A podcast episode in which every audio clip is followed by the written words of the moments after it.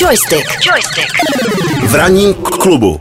Už jsme se o tom bavili, dneska teda vychází Gran Turismo 7, takže to si můžete dát na PlayStationu 4, na PlayStationu 5. Můžete si třeba na Vortexu uh, přečíst a taky se podívat na krásnou videorecenzi, pokud byste se chtěli dozvědět víc.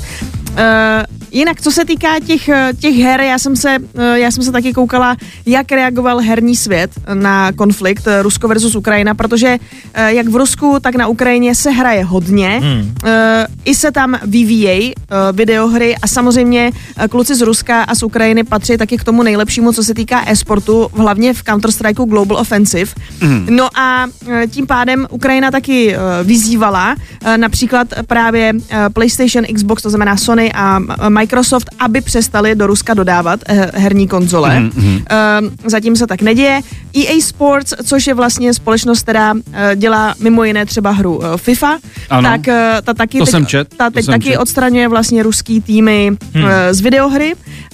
No a potom jsou tu třeba zase uh, studia, jako je CD Projekt Red uh, z Polska, který nejenom má na svém kontě zaklínače a Cyberpunk, ale oni mají takovou platformu GOG, přes kterou ty si můžeš kupovat hry. Mm-hmm. Takže oni třeba právě taky zastavili prodej svých her v Rusku a zároveň pokud vy si koupíte na GOGu nějakou hru, tak zase část výtěžku jde potom na pomoc Ukrajině a celá řada videoherních studií, který třeba, nebo videoher, který umožňují nakupovat nějaké věci, ať už to jsou třeba nějaký skiny nebo jakýkoliv balíčky do té hry, teď vytváří právě speciální balíčky pro Ukrajinu, mm-hmm. který zase, když si koupíš, tak buď i máš v té hře nějaký znak, že vyjadřuješ solidaritu tou svojí postavou, že zase máš třeba vlaječku Jasně. nebo uh, jsi v barvách Ukrajiny a potom zase ty peníze putují na, na Ukrajinu.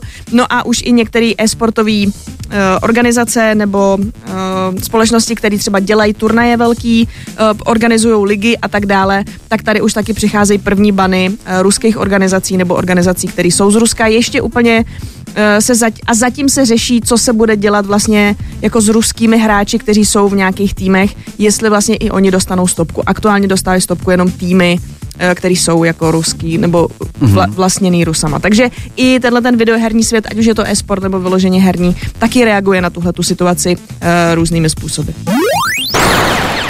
Joystick. Joystick. V ranním klubu.